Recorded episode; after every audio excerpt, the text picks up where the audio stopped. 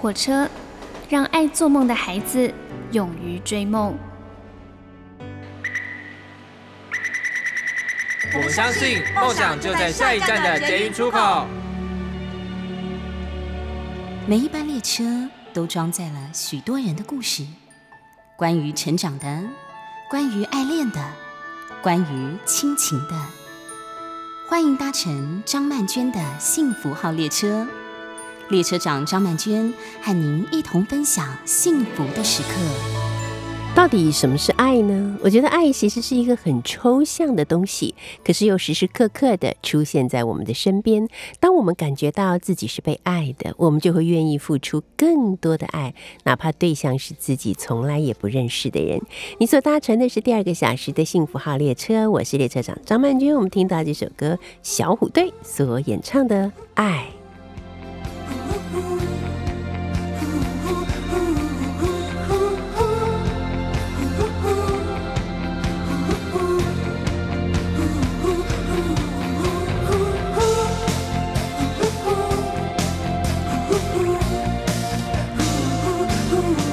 把你的心，我的心，串一串，串一株幸运草，串一个同心圆，让所有期待未来的呼唤，趁青春做个伴。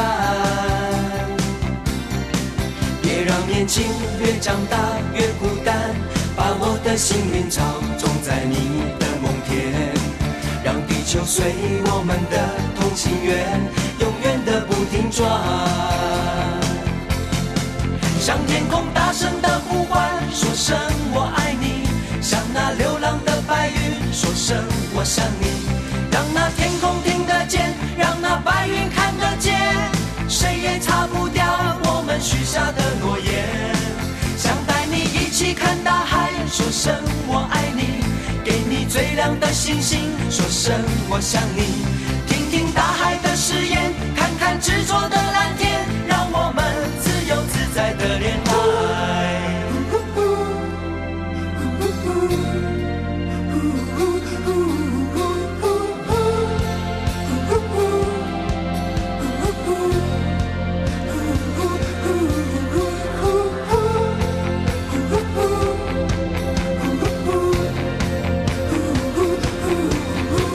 哇，即将来到二零二一年的年底了哦，在进入倒数计时的时候呢。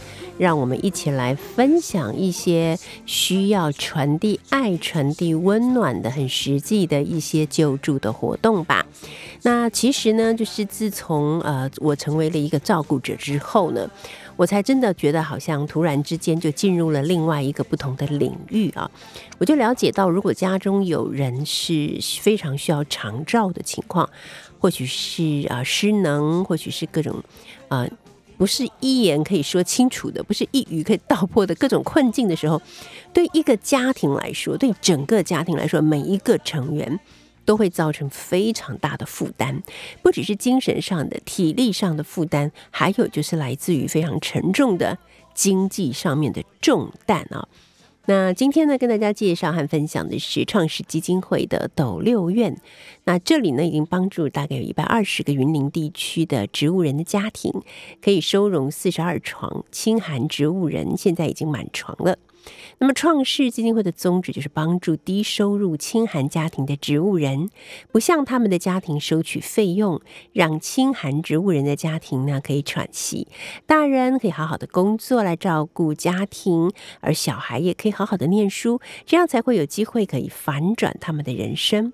而每一位植物人余命呢，短则五到六年，长的话可以达到十年到二十年以上。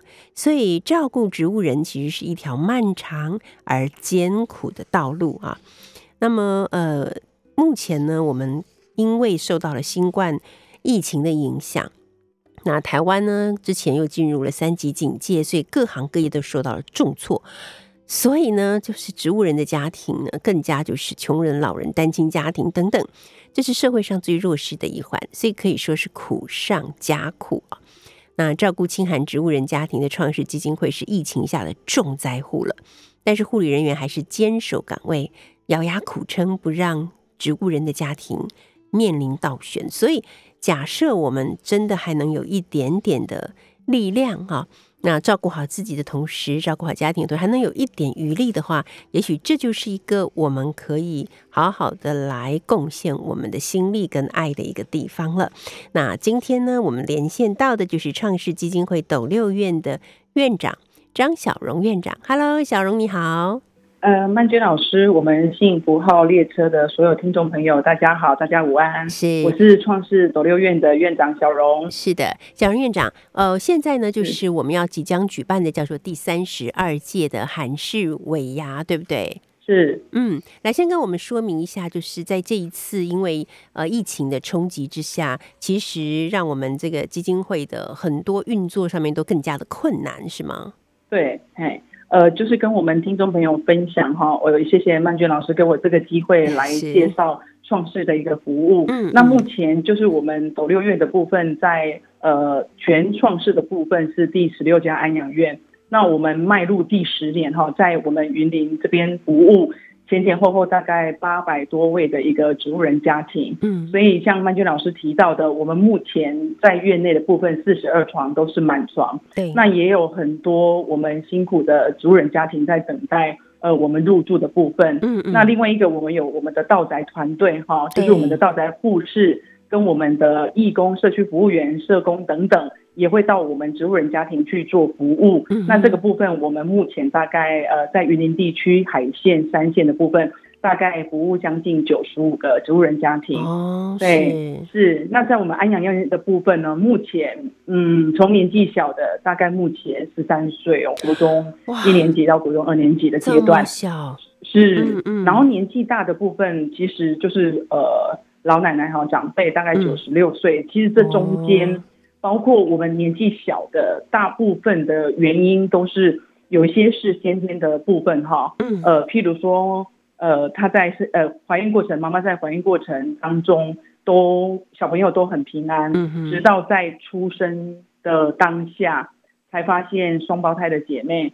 在反应上有一点点问题，嗯，对，那到目前为止，他们已经十三岁了哈，哇，那我们也在去年把他接进来创世，是，然后在这个部分呢，其实对家庭的冲击非常大，因为他们又是双胞胎姐妹哈，对对，然后所以其实当时妈妈在怀孕的过程也是爸爸妈妈都很开心小朋友的到来，对，只是说呃在出生的部分他们的反应。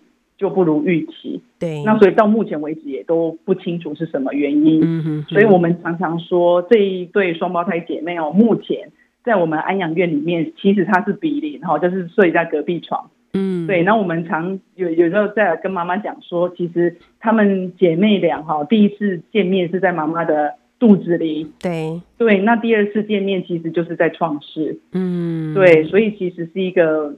第一个让人家很心疼的事情啊，对，那其实我们有一些呃植物人发生的原因哈，其实我们常讲说，我们都不希望呃身边的家人或包括我们自己哈发生这样的意外。那我们其实，在目前普遍看到，除了我刚刚提到先天的问题或疾病的部分的话，嗯，其实有一些都是有可能因为酒驾被撞，被酒驾的车辆撞。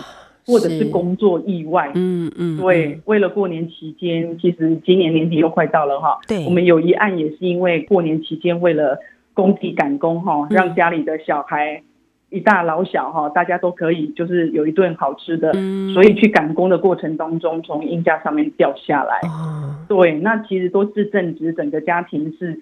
壮年支柱、经济支柱的一个当下，那对于整个家庭的部分，其实是冲击非常大的。没错，没错，是。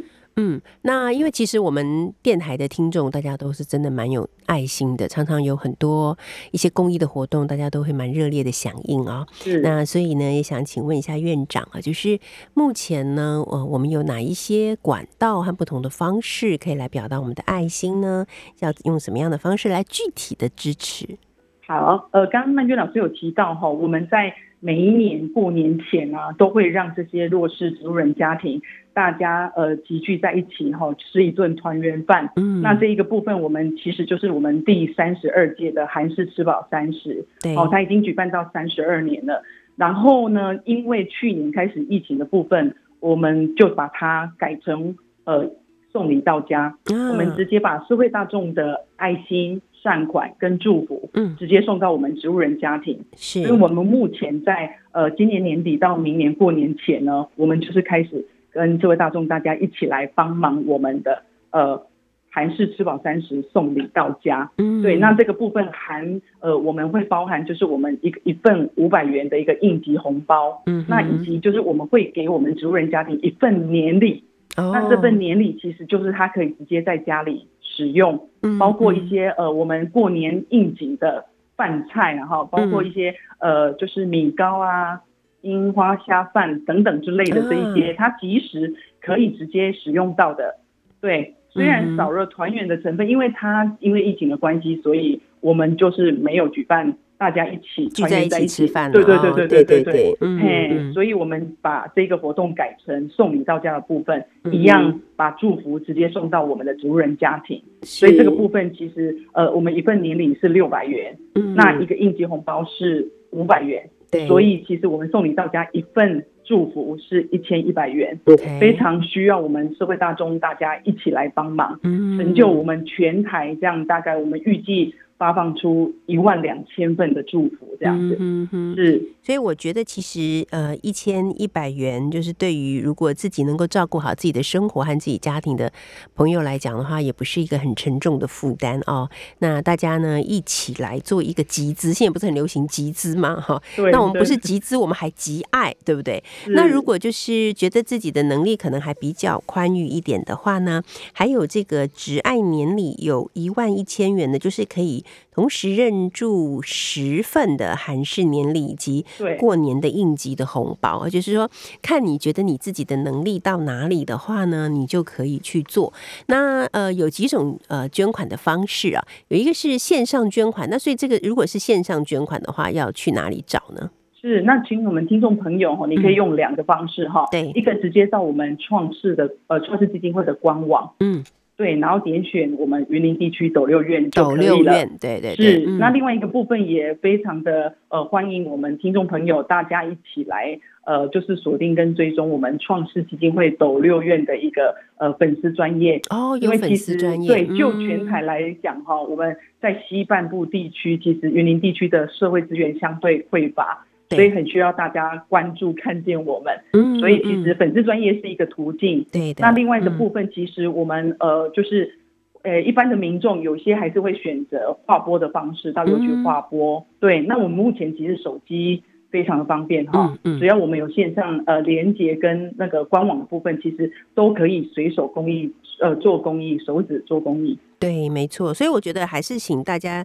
呃，多多上我们创世基金会斗六院的粉丝团，因为上面可能有很多很完整的一些啊，其实也不只是现在此刻，也许之后还有一些需要大家帮助的地方。那么我们就在这个呃粉丝团上面就可以得到一个比较完整的资讯，对不对？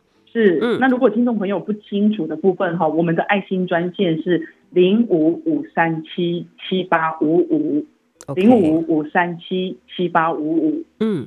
好的，还有就是要捐赠五倍券也是可以的哦。没错，没错，没错。接着很多好朋友对，记得这一次的哎振兴五倍券的部分都有实际呃到我们院区或寄过来，其实都有。非常谢谢大家的爱。太好了，OK，好，我们希望我们斗六院今年能够把我们这个韩式的。呃，韩式吃饱三十的这个活动可以办得很热烈，而且可以让每一位朋友都可以感受到大家的爱心。谢谢你，小荣院长，谢谢老师，谢谢各位听众，谢谢。好，我们现在听到的是图腾乐团所演唱的《蓝天》。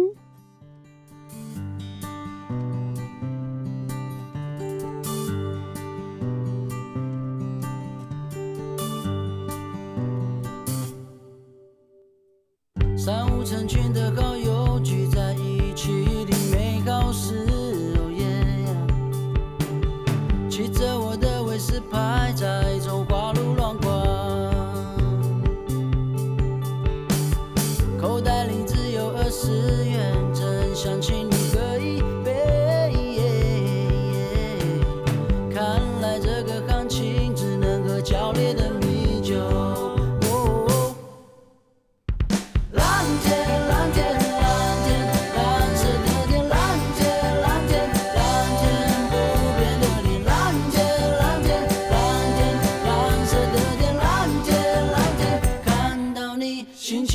我好。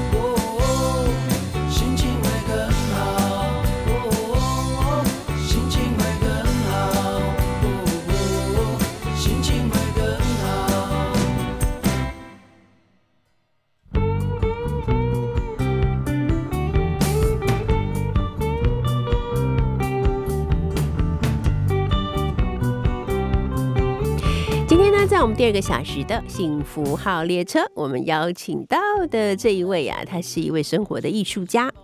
那为什么这样称呼他呢？因为啊，看完了这本他所写的新书《在海那边款待自己》，你就会明白为什么这样说了啊。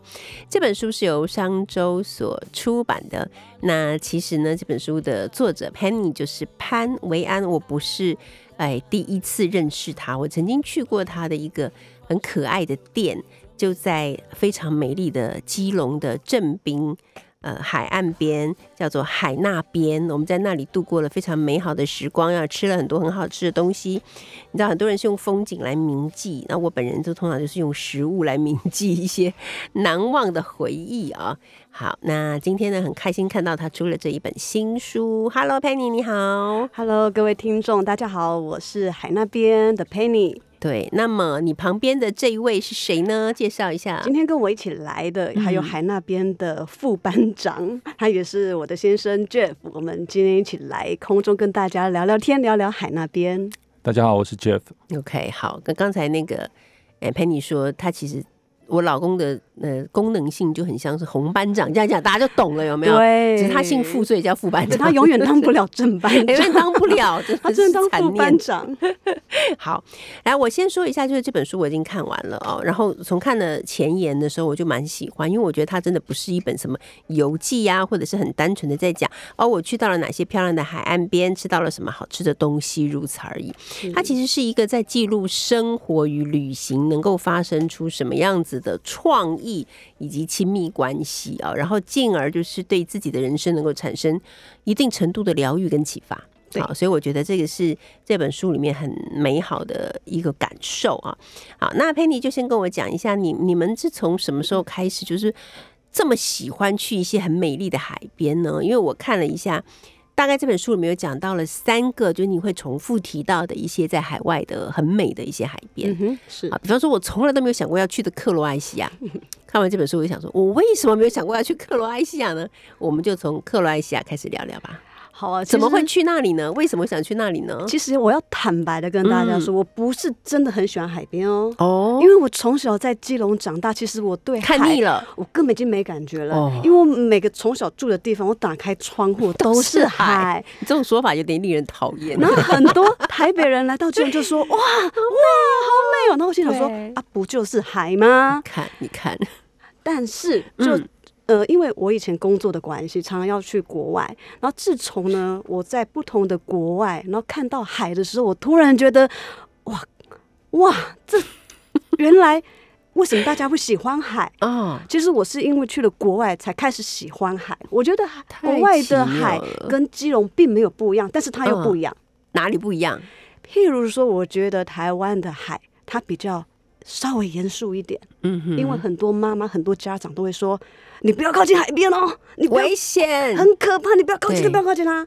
我觉得我们从小听到太多这种被被警告的语言，所以我们对于海的亲近、亲密感其实没有这么的高。我会有点恐惧感，对，距离感比较比较多。然后当那时候我跟 Jeff，我们因为一张照片，我们去了克罗埃西亚，只是偶尔在 IG 看到有一张照片的时候，就觉得哇，天哪，这边好像。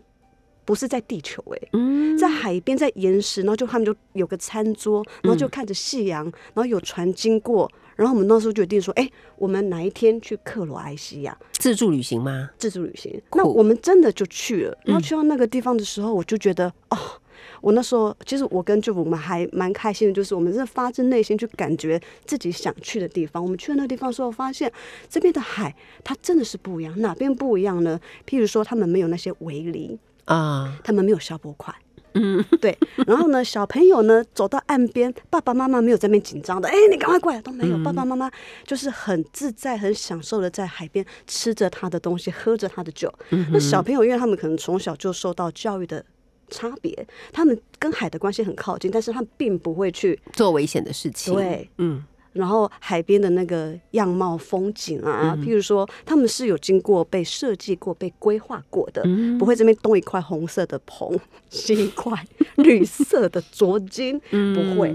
他们那个和谐度其实都是还蛮蛮优雅的。嗯，补补充一下，是最最大的差别是，他们能够他们的餐桌跟位置能够多放靠近多靠近海边就多靠近海边，所以那个海边的大石头上，你可以很难想象在台湾海边的大石头上会有放餐桌，会有一张一张的不可能的。但是他们是靠的最海最近的那个餐桌是最贵的，对他们是要尽量靠近海边。那台湾呢，就是。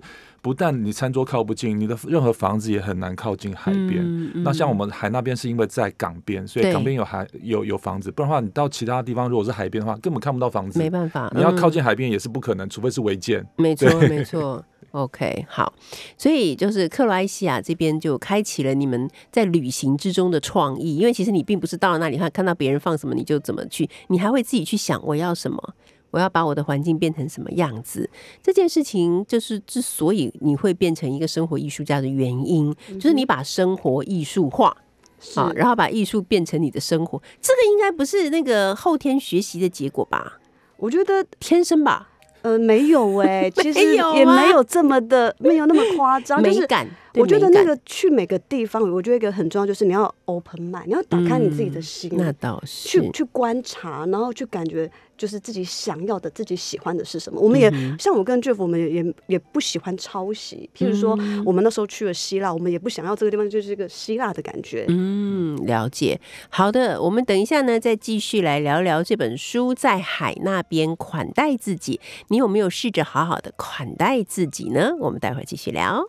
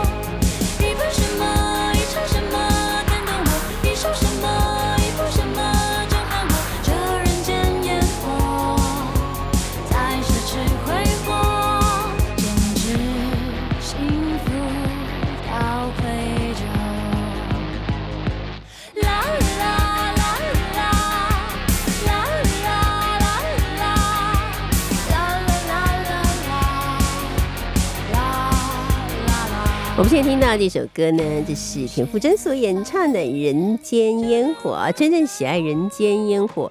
并且呢，不管走到哪里的人间都能升起自己的烟火哦，那真的是有够厉害了。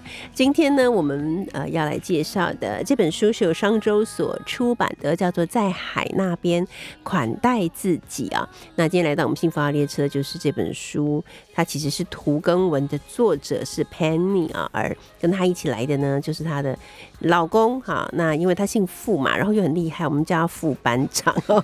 好，来两位。呃，先来说一下你们如何共同孕育了一个未增宝宝的故事，就是在书里面有讲到两夫妻一起怀孕了，一起怀孕了，这个话好奇怪，但是是真的，就是一起孕育了所谓的未增宝宝，这一切是如何开始的？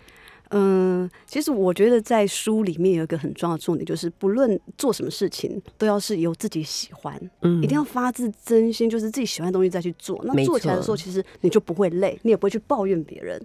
对，那回到里面的这款味增，是因为我实在是太爱吃味增了。嗯，我觉得味增它就是由红豆开始，然后去开始发酵，然后产生由红豆开始，黄豆，黄豆，黄豆。我想说，你们家的味增，黄豆味，黄豆味，黄豆开始，黄豆开始，然后产生一连串的化学作用之后，它所品尝到的味道，我觉得它每一种的发酵，因天气，因人。因温度都会不一样，所以我从小就爱吃味噌，爱吃到我觉得自己来做味噌吧。这也爱的太厉害了。好，那结果后来为什么会怀孕呢？我们那时候呢，因为我跟 Jeff，我们很喜欢在台湾或者是在国外不同的地方去找一些老师，然后来学习料理。那我们这一次这个味增宝宝，我们找到的是在宜兰一个呃冲绳人，他叫点子，他对于呃研发味增啊，他是很他是他的大强项，所以我们就去到那个地方，从黄豆开始，然后怎么样呃透过他的一些专业的技法，然后让你可以。把红豆要发酵，黄豆。黄豆要发酵的时候呢，要敷在自己的肚子，要用为为何为何？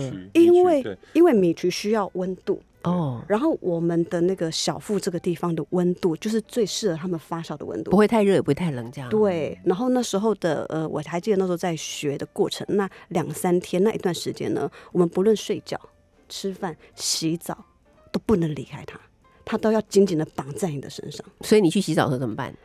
副班长，看副班长是不是功能性这样？交给我来敷。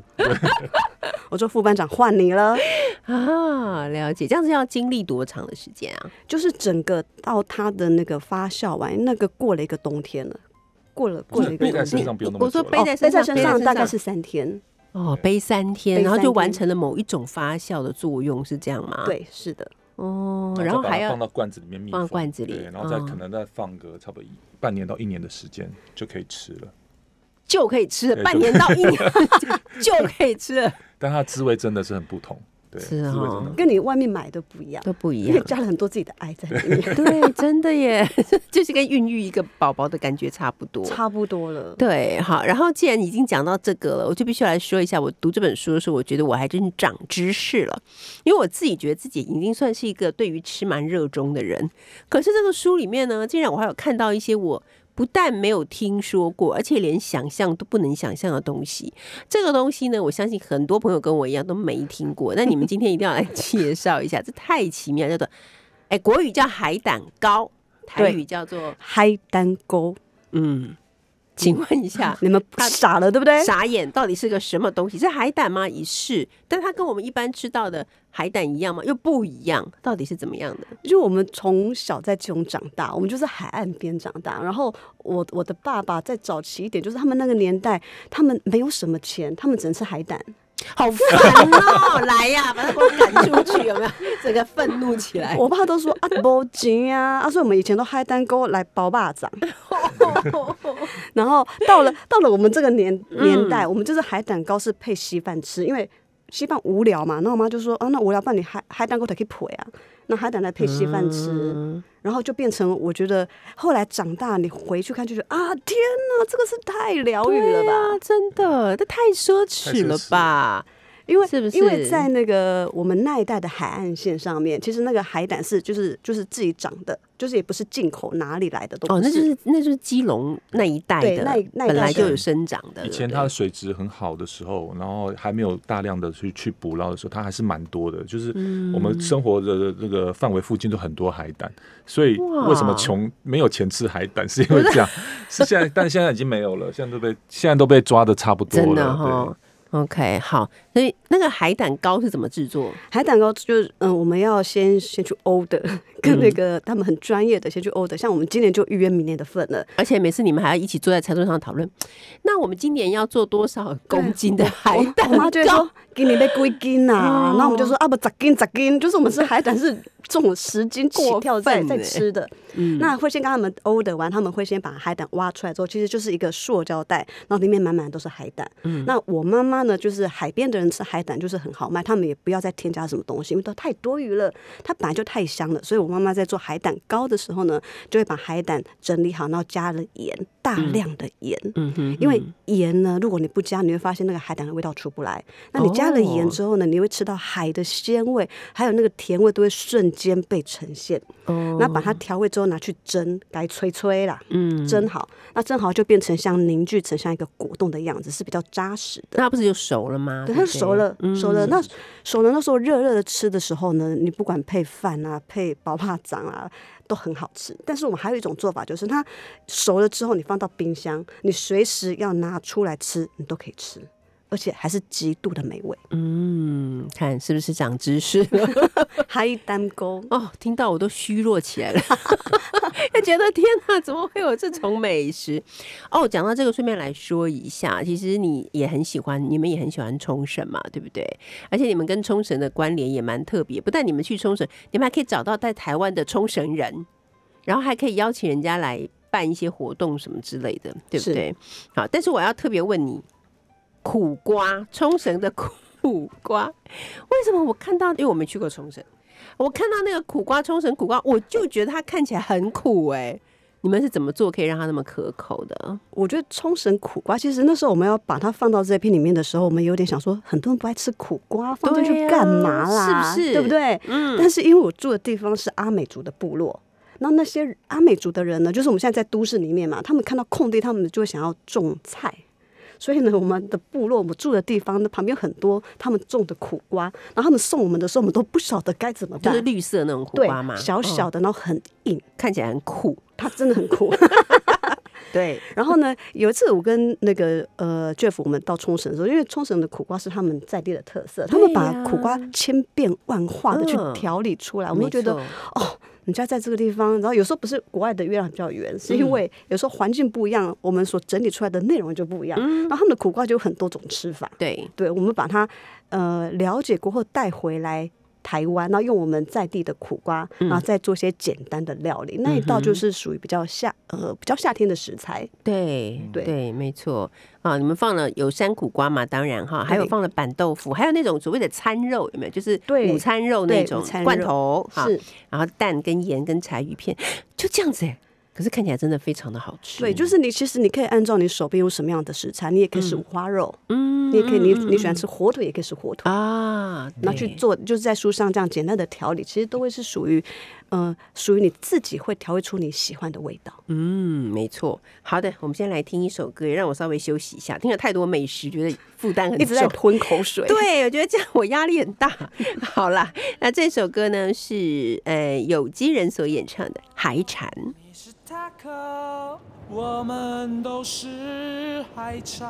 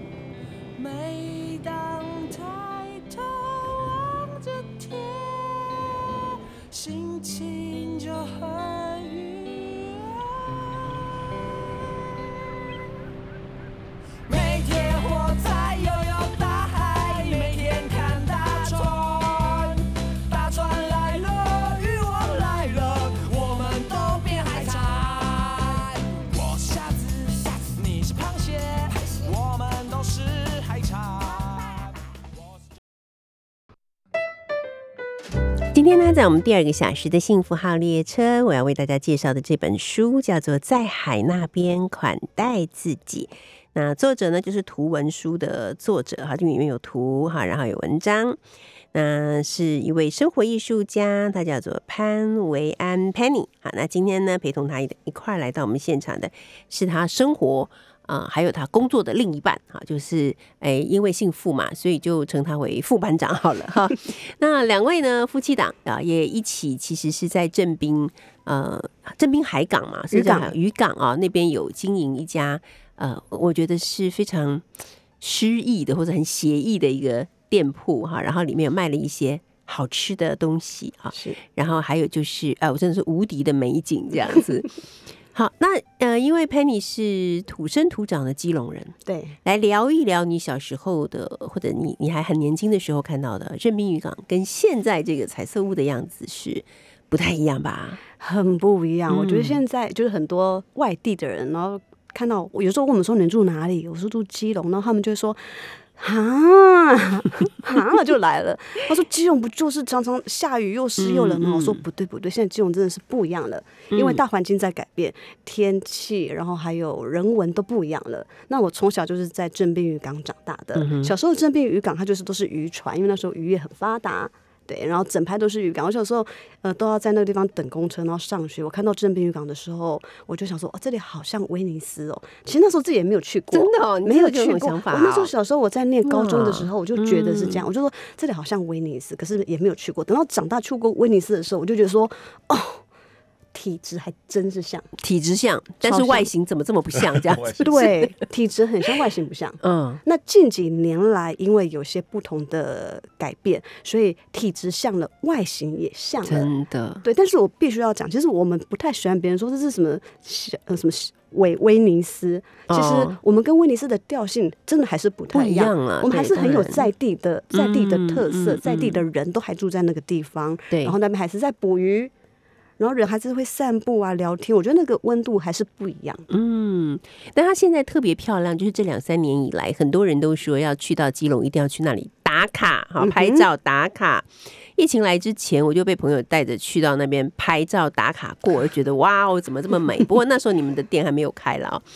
那呃，其实小时候是在大安区长大的副班长，你刚去到基隆，跟你后来看到的正滨渔港的感觉也是很不一样哈。呃，的确非常不一样。很多人都问我说，从小住在大安区哦，搬到啊海港边哦，会不会有什么不习惯的地方啊？其实呃，因为我本身也很喜欢靠近海。那我很喜欢游泳，很喜欢潜水，很喜欢从事一些水上的活动。然后也很喜欢在落日的时候看着这个海边的桥的倒影。其实那个都真的是非常对我来讲是非常美、非常疗愈的一件事。跟三五好友一起啊，在海边吹吹海风、喝喝酒，然后烤烤肉，其实真的是很享受哎。嗯。所以在那段时间里，就是搬去基啊基隆这段时间里面，跟着认识了很多好朋友，海边的好朋友。而且在海边的朋友呢，都非常的自在。嗯。呃。不会很拘谨，就是跟他们是在一起相处，就是很开心，很没有心机。那这种的感觉呢，对于从小生生活在都市的我来讲，我就是觉得其实是一个更好的地方。再加上说，最近我觉得我们有一个很棒的文化政策在基隆。对于很多文化的这个保护、跟重建、跟整修呢，都做得非常非常的多，也非常的好。是，然后加上很多的，像最近呢，就是最热的话题，就是我们也开了一家青鸟书店，在山上的书店，也用日式的老屋整修以好了以后呢，来引进了成品书店。这些这些文化政策在基隆，我都觉得让我感觉到非常的幸福哦，因为就是呃，走到哪里都有很多呃温暖的故事可以被我挖掘，这样子。嗯，那所以像现在这。滨渔港，因为它已经变成了大家都要去拍照打卡的地方，会不会变得比以前要拥挤很多？人潮也变得很多，会不会会不会有时候会让你们觉得哦，观光客真的太多了？还是你们看到之后会觉得特别开心？有这么多人可以从不同的地方来，然后对你们的家乡有更深的认识？嗯，对，就像你所讲的哈，就是说一个当一个地方变得人流多的时候，它就会。慢慢变成一个景点，景点带来的就是很多的观光客。对，那这件事情呢，我们是可以预见的，因为它最近来讲真的是非常的火红啊。嗯，那我们在这个地方呃开了这家海那边的小店呢，其实目的也是希望让这个地方不要去到景点化，因为很多人来到景点拍个照就走，其实是一个很很古早的一种旅游方式，然后 就很平面的、很无聊、很无趣的那种旅游方式。我们希望这个来他来到海边之后呢，他是可以。更深入这个彩色屋，而不是只有这个表面一个彩色屋。深入可以走进彩色屋，然后你可以去品尝在这当地里面跟这个这跟这个土地连接的一些呃料理跟美食，好，或者是我们设计的一些空间，它是可以跟这个在地连接的，而不是说都是一些大量制造贩售的欧米亚给啊伴手礼这些东西。因为当这个地方如果也变成这样子的时候，那就是真的让人忧心。对，嗯，呃，在朋友的带领之下呢，我也曾经去。拜访过我们副班长跟 Penny 的店，啊，然后我去的时候是呃夏天，所以我们在那边吃到了很好吃的冰。对，吃冰。对，连煮红豆这件事情你们都很麻烦的哦。所以我刚开始想把 黄豆讲成红豆，因为一直在想着红豆要怎么煮。今天的红豆煮了没有？是不是？对，但是像接下来呢，其实天气会，嗯，应该是会越来越凉嘛。很多人也都对，也都预计说今年会是一个冷冬，对不对？所以当然坐在海边吹风 吃冰可能不太合时宜啊。那我们这个，呃，海那边有没有推出什么其他好吃的，适合呃冬季的时候大家去那边逛一逛、坐一坐，三五好友一起品尝一点热乎乎的美食呢？嗯，就像我刚刚说的，就是我们每次的料理一定都要先款待自己，嗯，先是自己喜欢的，我们才会把它推出去。那那时候我们也，我还记得有一次我在京都，也是很冷很冷的天气，我去那边学料理，然后走在路上啊，呼吸都会有白烟，因为太冷了。对，就是那在那个晚上，我就在那个路边就吃到一碗关东煮，然后那。关东煮那个盖子打开，那烟就这样冒出来，暖乎乎的。然后我就吃了那个大根，然后吃了一些简单的菜色，然后吃下去之后，我就觉得，哦天哪，我觉得太幸福了。我觉得幸福真的不用用很多钱堆积出来，而是你喜欢的调性是怎么样，你去寻找它。嗯，所以在我们开店的时候，也是遇到了东北季风，遇到了下雨，尤其去年雨都没有停过。那时候我心里就有个感觉，就是啊，对我要把我喜欢的东西。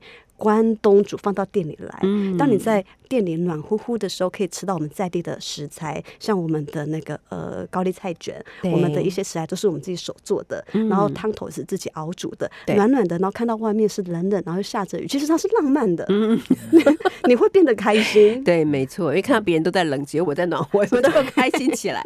好，所以我要我们要来说明一下，就这本书里面除了介绍了很多陪你在呃不同的地方所度过的一些海边的美。好时光，对我来讲，对我这一个对美食料理有兴趣但无手艺的人来讲呢，真的，那它里面就提供了很多其实看起来还不是很困难的一些料理的方式哈，就是说食谱。对，啊，所以我觉得这本书是蛮多功能性的啦。也许我们去不了什么克罗埃西亚，是不是？现在觉得好遥远 啊！但是我们可以借由这本书呢，我们可以好好的来款待自己和自己喜欢的人哈。我们今天。非常谢谢我们的作者 Penny，还有我们的副班长哈，带着这一本在海那边款待自己啊，你也可以像他们一样的生活，像他们一样的做料理，然后像他们一样的感受到世界的美好。谢谢两位，谢谢谢谢大家，谢谢曼娟老师。好的，我们现在听到这首歌是蔡健雅所演唱的《出走》。今天两个小时的幸福号列车行驶到岸喽！我们祝福大家有美好而又健康的生活。我们下礼拜见。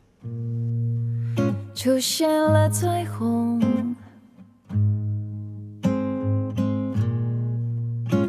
掀开被窝，终于可以出走，放松住气的眉头。不再怀疑，问是否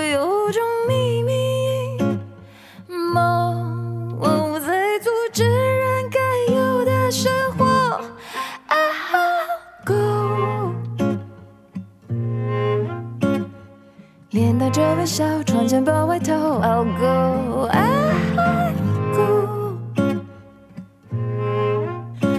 I'll go.